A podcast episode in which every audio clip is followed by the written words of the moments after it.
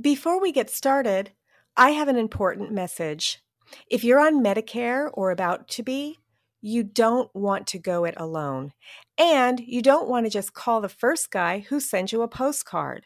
My husband did that, and he wound up with some bad advice that costs us a penalty each month that will never go away.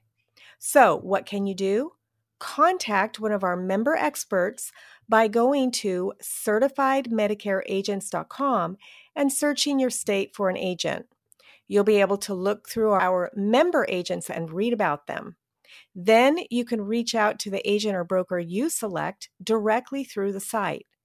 Now, one thing you should know is other sites who do this sell your information to fifteen or more agents so you can get hundreds of unwanted phone calls. Not so with certified medicare agents dot com. You'll only be contacted by one agent, and if there is a problem, I may personally reach out to you. But generally, you will only hear from the one agent you select. So head on over there right now before you forget and find a qualified and certified agent that can help you today. Now, let's start our program.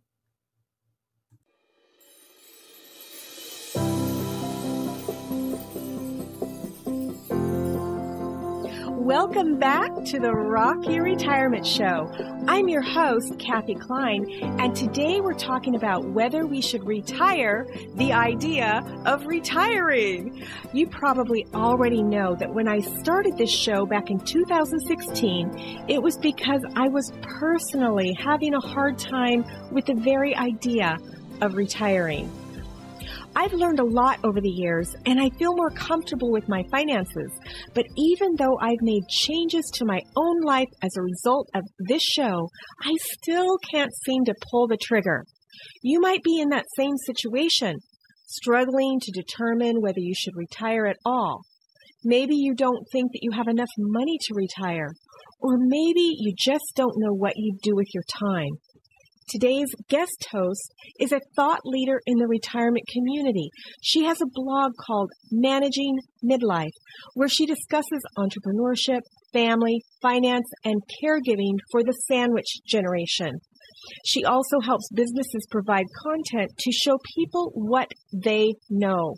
Once you know what they know, you are more likely to reach out and hire those businesses. For example, let's take a look at this show. It didn't start out as a content plan because I don't really talk about money or investments or even insurance. But people wind up finding about me and that I sell Medicare insurance. And when it's time, they will reach out to me. So that's what Kristen does. She takes that content and helps businesses focus it. And she helps them create content that helps you get to know them.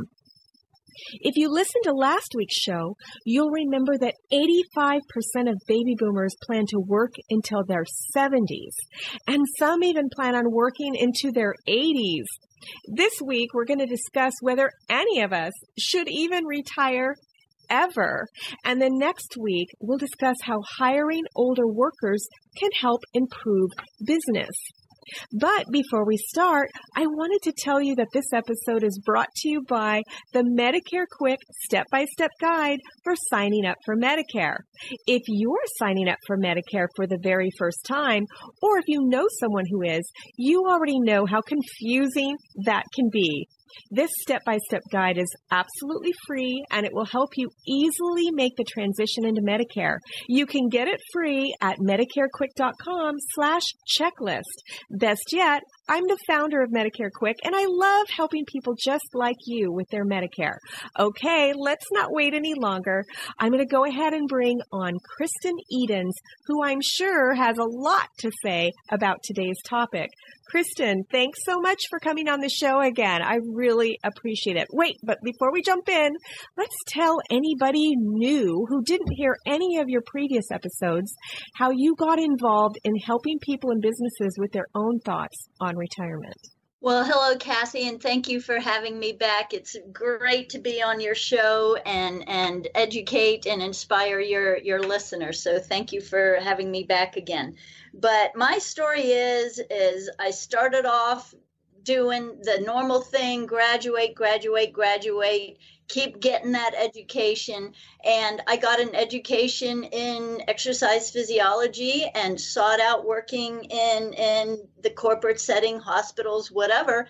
And just one thing led to another, and, and the economy and family and all this stuff. And I decided I'm gonna, I'm gonna break the rules and go out on my own. And, and so went to something I always enjoyed, which was writing, and started my second act.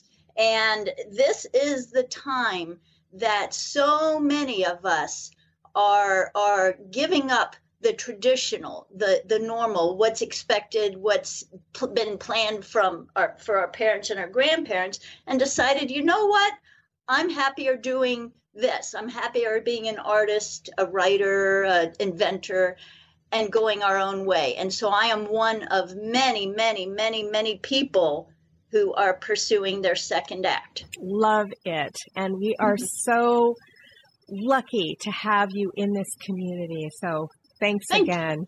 You. You're welcome. So today we're going to talk about that article, Should We Retire Retirement?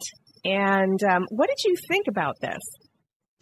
I thought it was right on. And in fact, I, I know the author and, and was talking with him recently and, and said, boy, that's such a good article. I wish I would have written it, because everybody is thinking, why are we stuck in this rut of retirement, and and why is it so difficult to break through? So what the problem is, is we're stuck in a rut. It worked for our parents, it worked for our grandparents, but when you look at the whole picture of life, that was only a very, very, very short period of time, and and things change, and we are reluctant to change.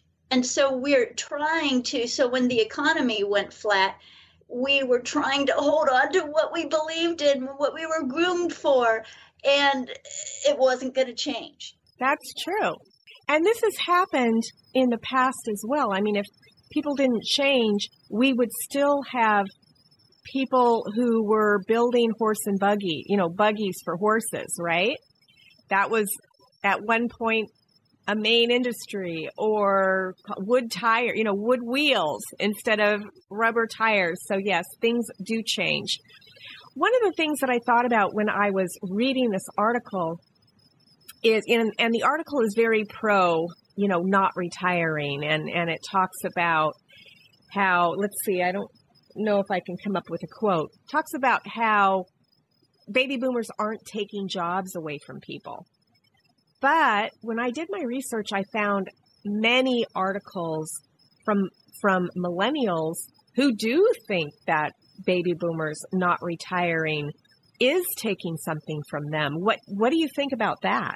I think that is a myth that goes two ways. The the younger generations are figuring, oh my gosh, if if they don't retire and get out of my way, I can't advance. But then the the older generations are going, oh, I, I wish I had a job, or I wish I could get back into the workforce. But those young whippersnappers are, are, are taking the jobs. But the truth is, is there are so many more jobs out there than there are people of any age to fill it. And we've just got to get that out of our mindset, employers as well. Because employers are stuck on the, well, you're going to be sixty-five and you're going to retire soon.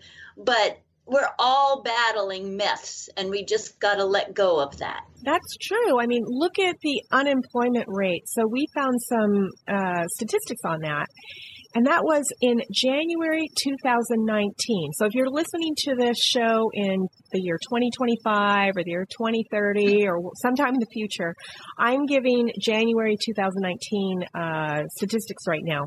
It says that the U S unemployment rate rose slightly in January two thousand nineteen to four percent, up from three point nine percent in the previous month, and slightly above the expectations of three point nine. And so the number of unemployed, now we're talking about the United States, increased by two hundred forty-one thousand to six point five four million, while unemployment fell by two hundred fifty-one thousand to one point five six million. Now, that sounds like a lot of people, but when you're talking about how many people live in the United States, that's not a lot. So really, it's hovering around four percent. Now, when I went to college, I was told that five percent is pretty much full retire, you know, full employment. Oh, were you told that as well? Yeah. Anymore, I've been told so much, it's just a boggle in my head. But yeah, it, it just seems that those numbers keep repeating themselves, that they don't, we just don't know how to move forward with them. Right. And then if you take a look at unemployment by age, you would think that there would be these wide swings, and the baby boomers would be, you know, have a zero unemployment rate, and the millennials would have like a fifty percent unemployment rate based on what you read, right? Or seventy-five percent unemployment rate, because haven't we heard that all millennials are living in their parents' basement, you know, sleeping on their couch, right? But that's not true. If you take a look at the unemployment rate by age, now, this is two thousand eighteen numbers. Ages sixteen to twenty-four is actually the highest, and that is eight point six percent. But when you think about it, sixteen-year-olds aren't supposed to be fully employed, and mm-hmm. that age range includes uh, people in college, right? Mm-hmm. Mm-hmm. Then we've got age twenty-five to twenty-nine-year-olds, and that's a four point three percent unemployment, so just slightly above the national average. And then ages thirty to thirty-four. Now, isn't this your, your millennials? Aren't they in that age range? thirty to thirty-four is probably on the later edge of it. I can't remember the exact numbers, but yes. We talked, I think I, I think we talked about the actual years last week, right? Yeah, last week we did. But I don't have those numbers right in front of me. But yeah, three point five percent. Mm-hmm. Mm-hmm. And then ages thirty-five to forty-four is three percent unemployment, and ages forty-five and older is three point nine percent. So the lowest unemployment rate is actually people from age thirty-five to forty-four. Mm-hmm. What are those, Gen X? No, that's that's later. Is that Gen X? That's the Gen Xers. Okay, you're getting to right on that cusp. Gen Xers are starting to turn fifty every day. They're oh, from... So- So they're all millennials from thirty to forty-four, right? Right. Right. So right. They have a much lower unemployment rate than baby boomers. and, and think about this. When you're looking at these unemployment rates between sixteens and early twenties and then the thirties and the forties and then beyond, I mean, it's it's just th- there's no wide divergence there. Right. Even with the economy falling ten years ago, which is hard to believe it was ten years ago, but we'll get into this next week about how mindset has changed. But anyways, is that everybody wants, who wants a job can get a job, but there's so many factors to consider when you're looking at those unemployment rates. So like you said, sixteen and early twenties, they're in school. Right. Maybe they'll take those seasonal jobs and babysitting and lawn mowing things. And then look at that, though, is the older employees, those maybe over sixty, seventy, and eighty, they're starting to come back. But you also have to look at the ones that I'm done. I don't want to work anymore. So there's so many factors that go into this. Right. And how, do, like, who are they polling? I've never been polled by anybody asking me if I'm working. Me neither. Who are they talking to? Like, where are they getting these numbers? Is it just people who are collecting unemployment? Because I've never been eligible to collect unemployment. I've been self-employed almost my whole life. So, you know, where are they getting these figures? What about people like me who are self-employed, who don't qualify for unemployment? I think I think mm-hmm. those rates are probably just people collecting unemployment. But does a sixteen-year-old qualify for unemployment? I mean, see, I don't now think that's so. That's a good point. I was thinking maybe they do go to, to the uh, unemployment centers or the job centers and look at that. But the older folks and the younger folks aren't hanging out at those zones. But but the another interesting factor is, I love the the numbers that you give there, is this, the, here's the percentage of unemployment for this group, this group, this group. Yes, I would like to know where those numbers come, because I've never been polled. But secondly, look at where they are in their lives, sixteen to early twenties. They're so busy with school and their friends. Eh. And then the, once you get into your twenties, thirties, and forties, oh my gosh, that is such a massive, hectic time where you're educating, you're working, you're building a family, you're saving like crazy, and, and you're consuming like crazy. Well, we're all consumers. But then once you hit about late forties and on, We're, we're becoming the empty nest, and we're thinning out our lives, and we're slowing down, not because we're getting old, but because we're all growing older. Our children are growing older. So we don't have as much bombarding us. And that's what is changing this whole retire retirement exactly. is, is forget it. I'm not going to sit. I have visions of my grandparents sitting down, sitting around, waiting for the grandchildren to visit. And that was their highlight. But we're not doing that anymore. I've got three grandchildren, and I'm just not slowing down.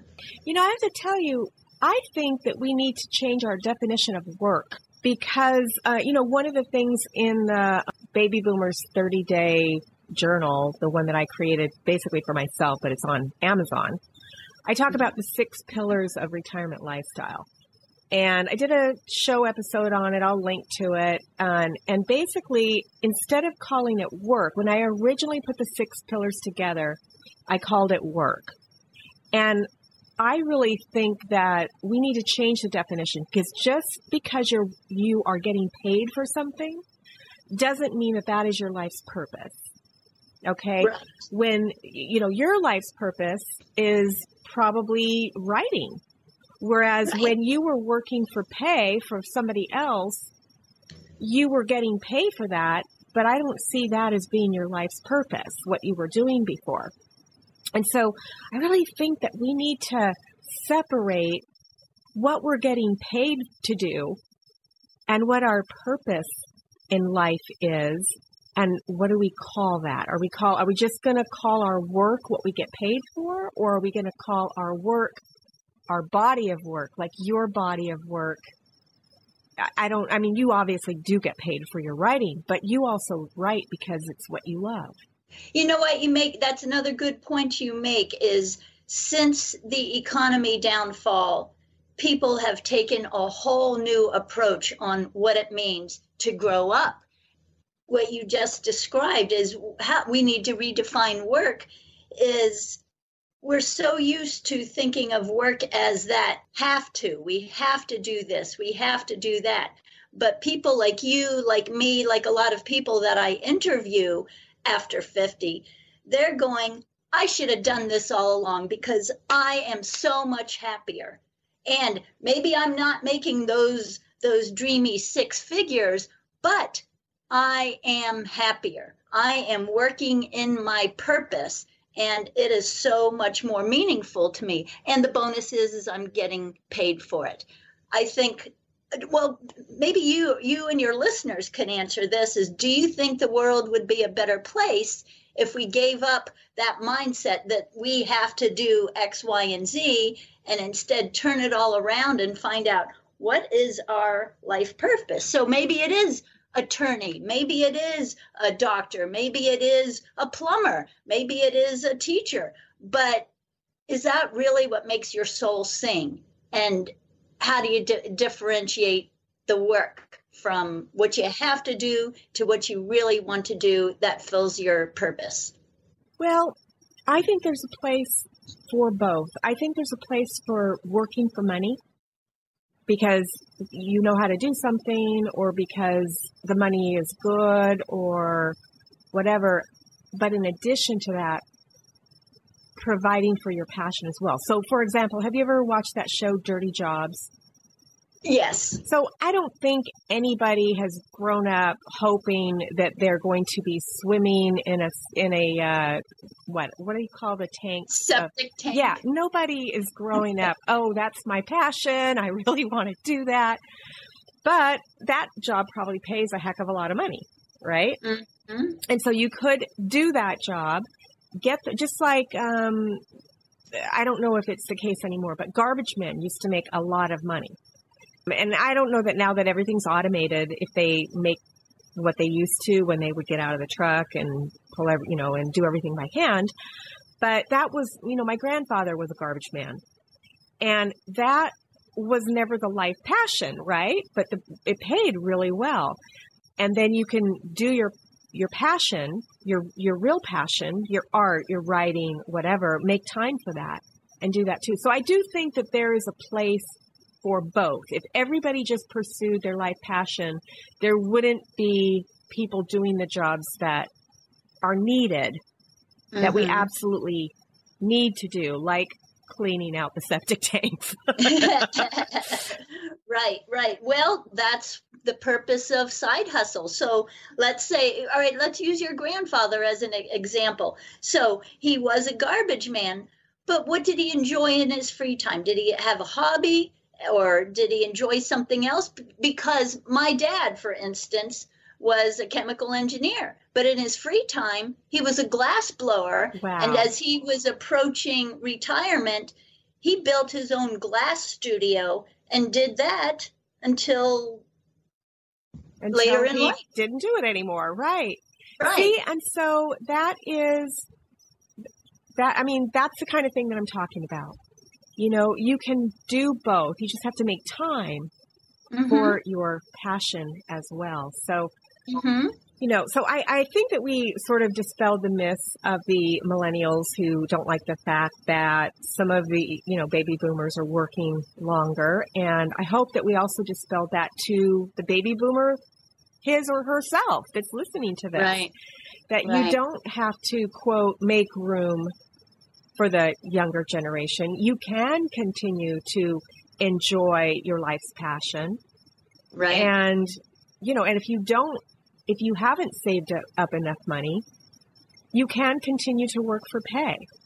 And you're not, right. you're not hurting anybody. You know, anybody, you know, with a four percent unemployment rate, and the majority of that is actually, well, twenty-five to twenty-nine does have a slightly higher four point three percent.